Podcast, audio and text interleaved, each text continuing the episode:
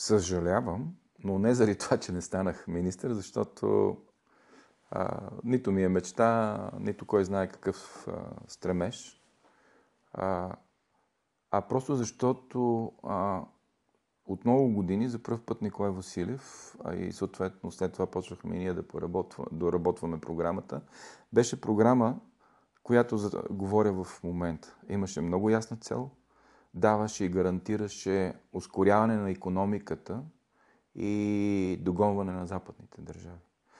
Ако беше даден шанс на това правителство и а, да реализира програмата, която беше поставена на масата, а, щеше България да дръпне много бързо.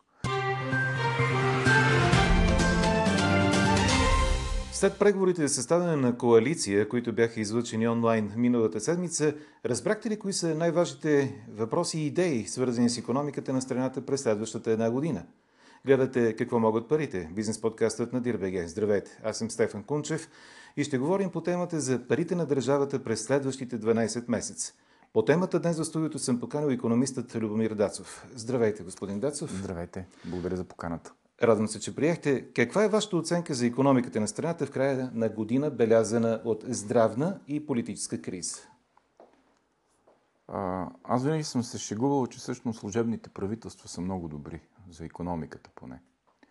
Тъй като обикновено в края на мандата си повечето правителства са много амбициозни, в кавички естествено го казвам, и а, така по традиция някак си се опитват да вършат глупости.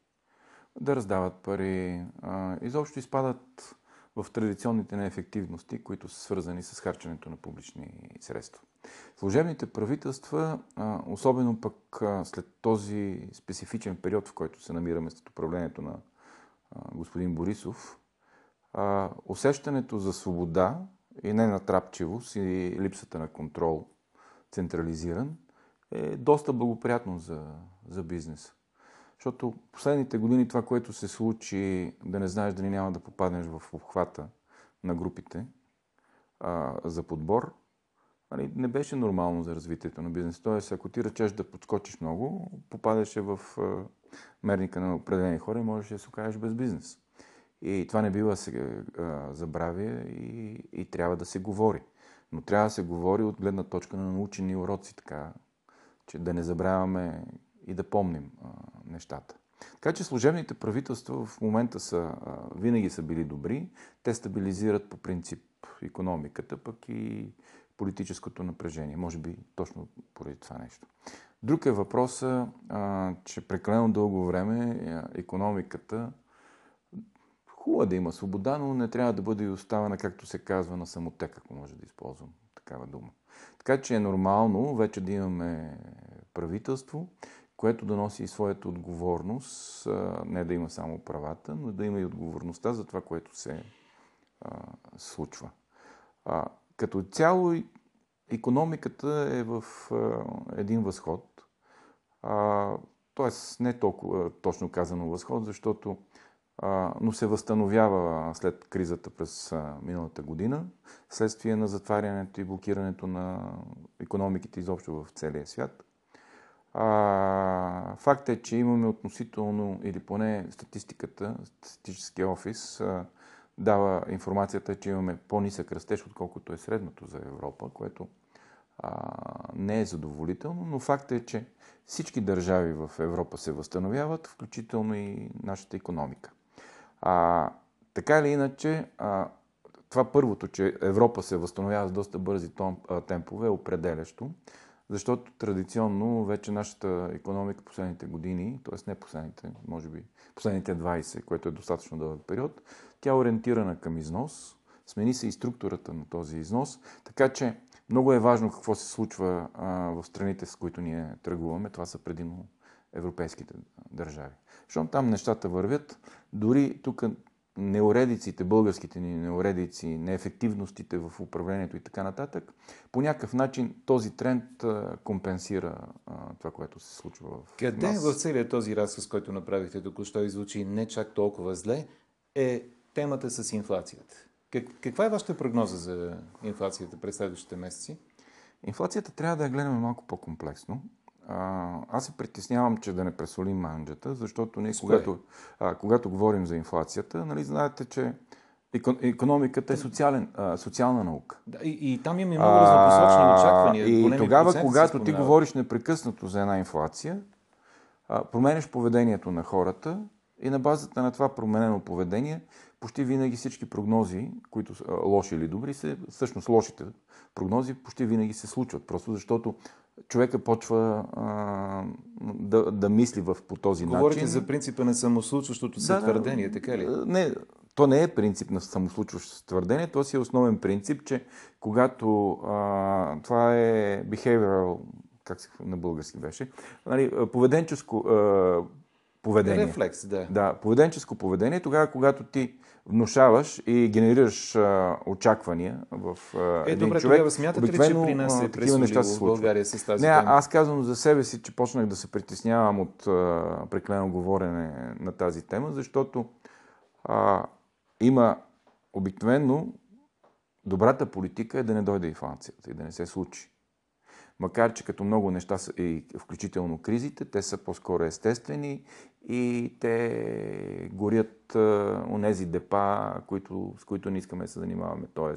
дисбалансите на равновесията, които се получават. Така че това са естествени процеси, които възникват. Но в край на краищата има много натрупано знание и научени уроци, според мен, които а, не трябваше да позволяват това, което се случва в момента, макар че една голяма част от нещата са следствие на кризата, която беше а, медицинската, здравната Добре, тя висока криза. ли е сега инфлацията или не? Според националната статистика, общо взето процента в момента се движи около 6 или 6,5. Беше нещо подобно. А, да, така е. А, по-обезпокояващото е, че вече а, а, цените на производител са скочили с близо 24% последните данни, поне което показват.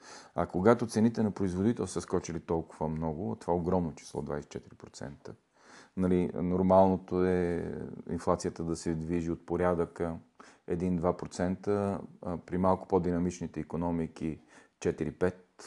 Но тогава, когато има динамика на, на ръста, просто защото много бързо бягаш. Това е като да имаш коса, не като при мен, а, и да бягаш много бързо и да си пак един добър атлет и тогава нали, косата просто от вятъра стои назад. Същото нещо... Да, да, да, за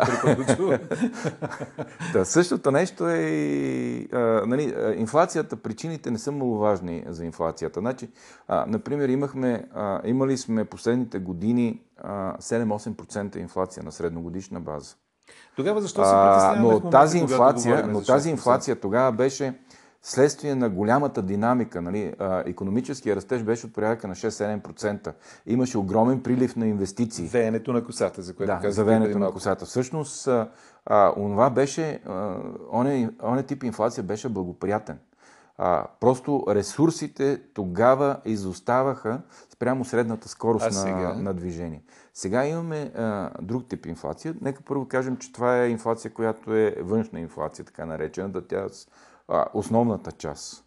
А, първо, може би, леко непремерената политика на а, и схемите, които бяха приложени за стабилизиране на економиките, включително стабилизиране на бюджетите. Тоест, Говорите за.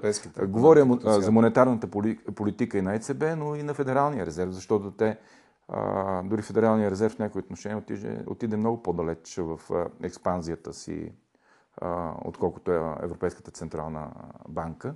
Но така или иначе, на първо място, изливането на толкова много пари а, има своите ефекти. Нали, първо видяхме ефектите върху акциите а, на компаниите, които общо взето в край на кращата останаха единственото нещо, от което се печели в, а, през по-миналата година. А, сега нещата се стабилизираха, но така или иначе това изливане на пари, първо, не знам колко са му ефектите, базовите ефекти, но в край на краищата те помогнаха някои хора да станат още по-богати и задълбочиха неравновесията. Това е част и от проблема, който в момента стои.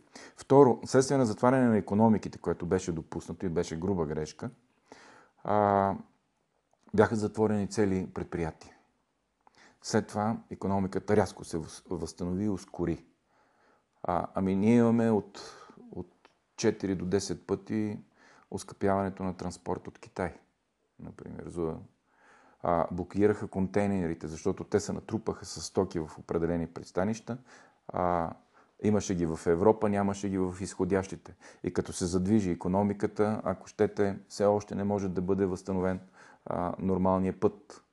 А, ако, образно казано, ако три предприятия за производство на процесори бяха, едно беше затворено, а, отварянето и възстановяването на нормалната му работа отнема 8, 9, 10, 12 месеца, защото то беше затворено. Т.е. ти трябва да вкараш на ново хората, да договориш доставката на материали за производството и да ги пласираш тези неща. Хайде с пласирането в момента, специално за процесорите и за датчиците, няма никакъв проблем, който е в този бизнес, просто бере златен урожай. Но така или иначе бяха нарушени транспортните схеми за доставка, вследствие на това скочиха нещата.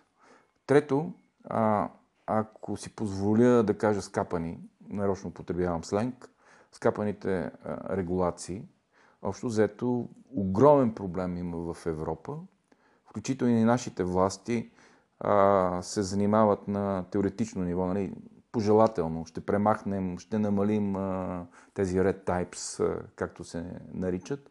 Но реално, ако погледнете, а, има много ясно изразена тенденция за увеличаване на регулациите, а, всякакви стандарти и така нататък в областта на индустрията, а, в областта на финансите. А, в момента не можеш да ходиш да си откриеш нормална сметка, защото под формата борят се с прането на пари или така нататък. Факт е, че а, а, из тези, без те, не знам какъв е ефект от тези регулации. Де факто не мисля, че а, е чак толкова голям, спрямо затрудненията и проблемите, които създаде създадоха за нормалното функциониране на бизнеса и, и да работиш а, нормално. А от друга страна, просто в край на кращата някои от нещата са си въпрос на политика. Избягахме обаче леко от темата за инфлацията. Какъв, как, имате ли прогноза за това? Каква ще бъде тя в е, края на годината? Не, и... в България, а, значи има и другото нещо, което да избягах, а, съжалявам за това. А, в България а, допълнително политиката и това, че имаше избори, а, като се почне от правителството, последното правителство на ГЕРБ, да се стигне и служебното правителство, нали, допринесоха съществено за помпането на инфлацията в България. В криза, значи, съвкупно, спрямо 2019 година, когато започнаха нещата, а разходите, бюджетните, са се увеличили между 18 и 24% за различните а, с възстановяването, номиналното, а, номиналния ръст на БВП ще бъде максимум около 7-8%. Тоест, ние имаме определено експанзионистична политика на бюджета, дигнаха нивата на едно доста по-високо ниво. И ако погледнете вътре какво е образно казано на помпано като разходите, ще видите, че това са доходите на държавните служители, с които се флиртуваше заради изборите, а, пенсионерите, които са, също се флиртуваше заради тях, а, заради изборите, а, и субсидиите, естествено, за подпомагане на предприятията, но те нямат а, а, този характер. Така или иначе, а, при инфлация, какво трябва да направиш? Те уроците са, са ясни. Първо, трябва да направиш политика, която ограничава а, търсенето, за да изравниш с а, предлагането, ако имаш такива проблеми. И а, след това, което трябва да направиш като държавна политика, специфична за бюджета, е да оставиш а, доходите или да контролираш доходите, да няма автоматична индексация, а, индексацията да е последваща поне 6 месеца, и да не е цялостна, частична. Иначе просто влизаш в инфлационна спирала и допринасяш а, за помпането. Всеки може да сравни от, спрямо това, което казвам и което е базова, базово поведение на всеки един политик, какво направиха в България и служебното правителство, не бива да го изключваме, включително и, понеже ще си говорим и за преговорите, това, което заявиха на масата на преговорите, дали е антиинфлационна политика или тя подкрепя нещата. Така че а, Ясно е, че в България инфлацията според мен няма да бъде кой знае колко голяма. Тя, специално потребителската инфлация, ще се ускори още малко, но ние ще минем в следващата година. Тази година, ако завърши, ще завърши някъде от порядъка на а, тези към 7% сигурно в края на годината. Към 4, между 4 и 5% средно годишно, нали, защото това са два различни индекса. Пък следващата година, според мен, за, а, инфлацията малко ще затихне, но ще остане относително по-висока и ще присъства а, и ще има по, а, по-висока инфлация следващите 2-3 години, просто защото а, света като цяло, базовите фактори са, преструктурира се, има нови индустрии, нови професии, т.е. и от страна на търсенето и от страна на предлагането има процеси на преструктуриране, което, когато намерят равновесие, нали, ще има по-високи а, цени. Но в България ние можем поне да минимизираме нещата. И с регулациите, а, които са в ръцете на държавата, а, част от проблема с енергетиката и енергийните цени са най-обикновена регулация и късогледство на управлението. За това ще говорим след малко. По темата за Европейската централна банка, за която споделихте, казахте преди малко, очаквате ли, че идва времето на края на лесния достъп до ефтини пари? И аз не съм чак толкова специалист, пък и Европейската централна банка а, нали, не дава достатъчна информация. Факт е, че има едно нещо. А, времето на отрицателните реални лихвени проценти свърши. В момента, независимо от всичко, а, дори още малко да се задържи тази тенденция, заради по-голямата инфлация, която ще бъде... Говорим за нещо, което е от порядъка на процент, процент и половина отгоре, но то не е малко. А, например, за монетарната политика, от гледна точка на залагане на целите и инструментите, това, това е, е, това е доста. върху лихвите, така ли? Процент, не, не, процент. говорим, да, за процент и половина инфлация говорим, допълнителна, ага. не е върху да. лихвата. Говорим, че когато имаш по-висока инфлация, няма как да имаш ниски лихви. Нали? Така че като цяло, а, щом има относително по-висока инфлация, ЕЦБ не може да пренебрега. Те се опъват в а, момента. Освен това, а, нито те, нито в Штатите Федералния резерв искат да си признаят, че направиха груба грешка и всъщност а, за цената, която плащат в момента, са виновни те в голяма степен. А, факт е, нали, разказва се като виц, но е истина, че синдикатите в Европейската Централна банка, въпреки твърденията на ръководството си, че това е временен процес и не било да му се обръща внимание, са поискали актуализация на заплатите си. Тоест, самите служители май в ЕЦБ не вярват на твърденията на шефовете си а, за този Да се върнем процес. у нас. Като резултат от преговорите с съставяне на коалиционно правителство, кои са най-важните изводи според вас за економиката? Успяхте ли да ги доловите? А, вижте, в голяма степен това, което се случва, тъй като повечето от хората са newcomers, както се казва, новодошли на, в политиката. А, трудно е да се предвиди а, на база на мило поведение точно какво ще правят, доколко може да им се вярва. А, факт е, че вота беше против Борисов, а не в подкрепа на. Или поне аз така прочитам нещата. А, онова, което се случи миналата седмица пред камерите, беше, не беше точно коалиционен преговор, беше несъстоялата се дискусия, а, която трябваше да се случи по време на предизборните програми. Тоест, ние нямахме дебат за предизборните програми и някой да обясни защо прави това или онова. А, някак си партиите ги домързя и аз не виждам голяма промяна в а, предизборните програми, а пък и тези, които стават след изборни в момента и ще бъдат в основата на управленската коалиция, те не бяха променени спрямо това, което беше през пролетта. Пролетта беше тотално различна обстановката в економиката. В момента ние имаме ново развитие. Ние имаме нужда от нови мерки и а, третиране де-факто на политиките по нов начин. Особено в публичната политика. Ако през пролета се смяташе, че е добре да има малко по-висок дефицит. В момента от хоризонта, който го имаме, да се говори за дефицит изглежда непрофесионално и нелепо. И го заявявам най-отговорно, че хората, които говорят за дефицит, могат да говорят от политическа гледна точка, но от економическа няма нищо рационално в това нещо. Изчисленията, които показват вече, пък и ако влезат и се върне а, европейската практика за следене на показателите на фискалните правила, би трябвало за България на база на данните, които ги имаме за економическия растеж и за останалите неща, фазата на цикъла, която е положителна вече, това означава да имаме около нулата или едно превишение около 1%, процент и половина дори на бюджета. Това трябва да е фискалната цел, дефицита, който трябва да бъде заложен в, като политика. От тук нататък какво ще бъде е вече друг въпрос. Като цяло има доста шум и положително говорене. Лошото е, че да кажем някои реакции а, на хората, които участваха в тези преговори, не бяха никак професионални.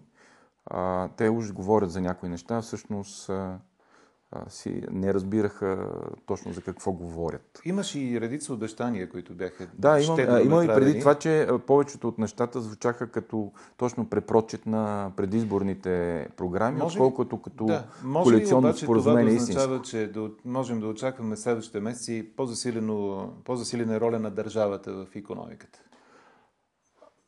За съжаление, почти всички нали, имаше много малко разумни гласове, Нали, в финансите се чуха там почти ограничителния глас, до някъде беше на Демократична България, а, може би малко Итана, но някак си Итана едновременно смесваха мерките. От тук нататък, горе-долу, почти бяха нарушени основни правила, според мен. Едно от основните правила е, че трябва да имаш твърди бюджетни ограничения – а, това, което се дискутираше, преведено на обикновен непрофесионален език, да имаш плаващи тавани. Тоест да нямаш котва за задържане, да нямаш таргетиране на цел, през цялото време да имаш плаваща, бягаща цел. Това е, образно казано, смъртоносно за публичните финанси и е предпоставка за значителен провал, ако на практика се осъществят част от тези заявени намерения. Просто а, не се работи, не се планира чисто професионално в тази сфера по този начин.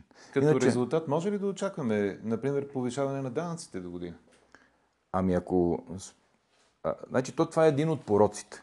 Когато се прави коалиционно споразумение, поне по примера, както беше заявено в Холандия и в Германия, всичките тези мерки идват с устойностени разходи. Тоест, ти имаш базата и сядаш и се разбираш, че правиш това и това за 4 годишен период, плюсчетата, минусчетата на какво намаляваш, какво увеличаваш и го слагаш на масата. Ние не го видяхме Тоест, тук. ние в момента имаме само пожелания и разговори за а, евентуални а, политики, за които не знаеме всъщност какво ще ни струват а, нали, общо взето за някои неща се досещаме чисто професионално, но не е наша работа да правим това, нещо, това изчисление като външни наблюдатели, анализатори. Това е работа все пак на партиите. Ако действително беше целта на подхода да покажат прозрачност и компетентност, трябваше да дойдат с изчисленията си. Иначе оговорката ще приемем тези политики като коалиционно споразумение, ама ще видим ефекта им след 6 или 7 месеца. Лично на мен това ме смущава. Логично ли са в този ред на мисли исканията за двойно повишаване на минималната работна заплата, за увеличаване на максималния осигурителен прак, за повишаване на тавана на пенсиите? Това са ни много сериозни обещания. А, Никола Янков вчера имаше един много хубав пост в Фейсбук. Общо заето аз съм 100% съгласен с него, даже бих написал абсолютно същото нещо. Той казва, големият проблем на тези разговори е, че всъщност фокуса на разговорите някъде се загуби. Тоест, ние имаме сбор от мерки, които са по-скоро политически декларации, но ние нямаме цел. Ние не знаеме точно каква е, е целта на върха на пирамидата, защото а, заявените промени за съдебно, а, в съдебната власт и че няма да има корупция е основата на пирамидата. Ама за да стигнеш догоре има много стъпки и трябва точна формулировка. Защото ако погледнем секторните програми, в отделните програми първо самите тях има разнопосочни мерки, а след това между отделните сектори също а, а, няма кохерентност, има хващат по различни пътища. Тоест, ако трябва да стигнеш до пирамидата, управленската пирамида да говорим, а, нещата са свързани, че като определиш целта, след това разпадаш надолу, за да се случат нещата. А, сега нещата малко бяха така събрани, по-скоро приличат на топка, колкото на строга иерархична организационна пирамида.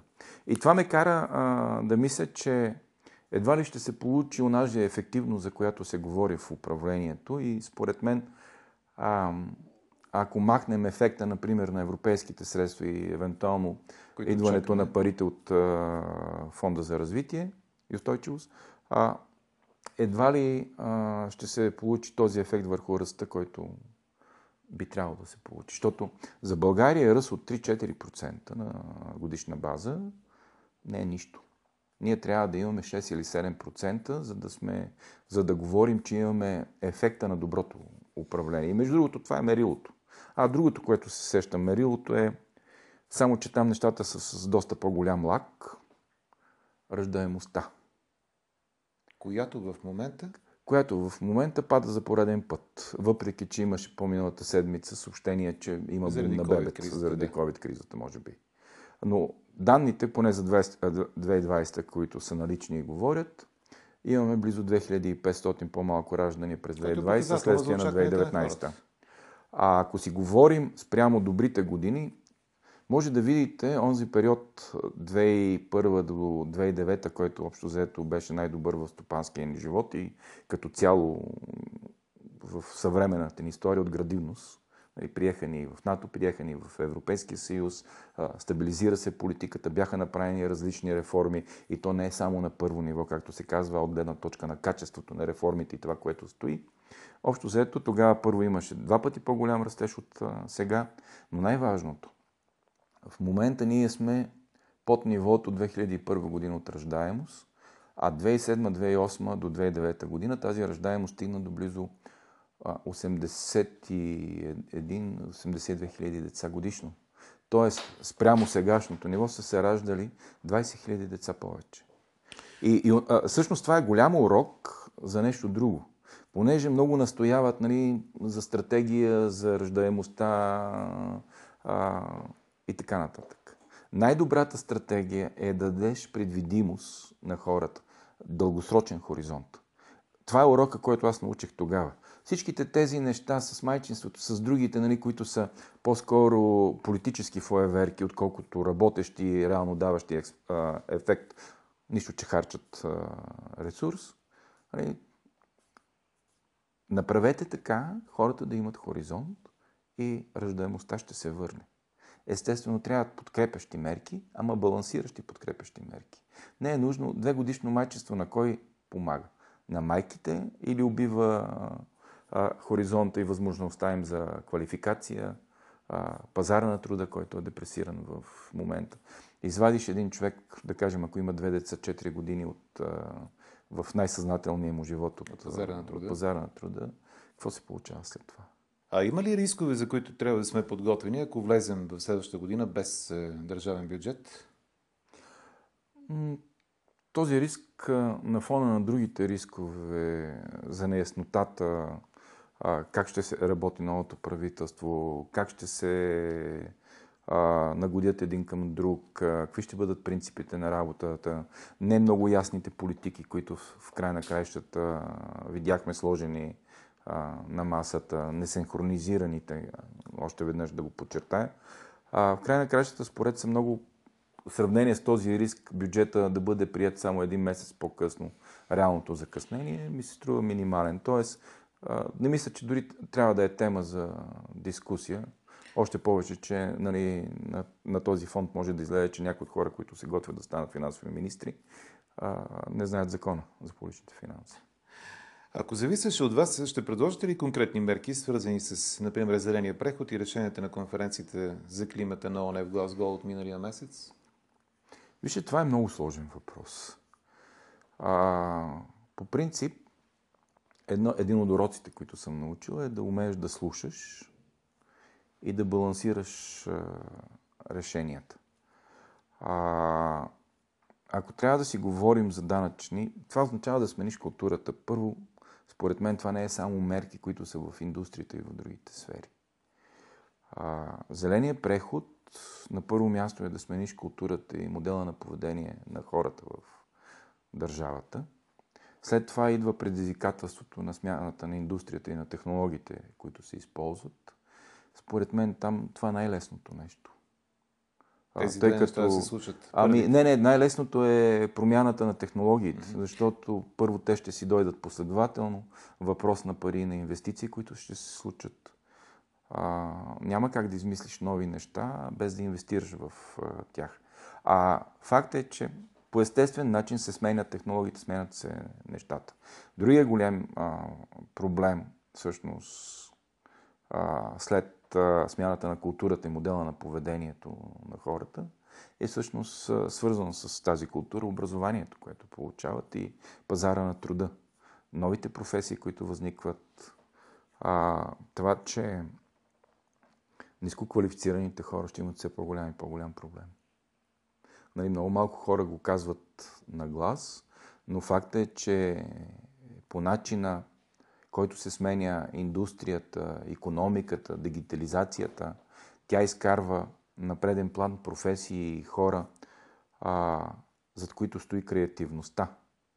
Защото почти всичко останало рано или късно ще бъде заменено с автоматизация, ще бъде заменено с роботи и така нататък.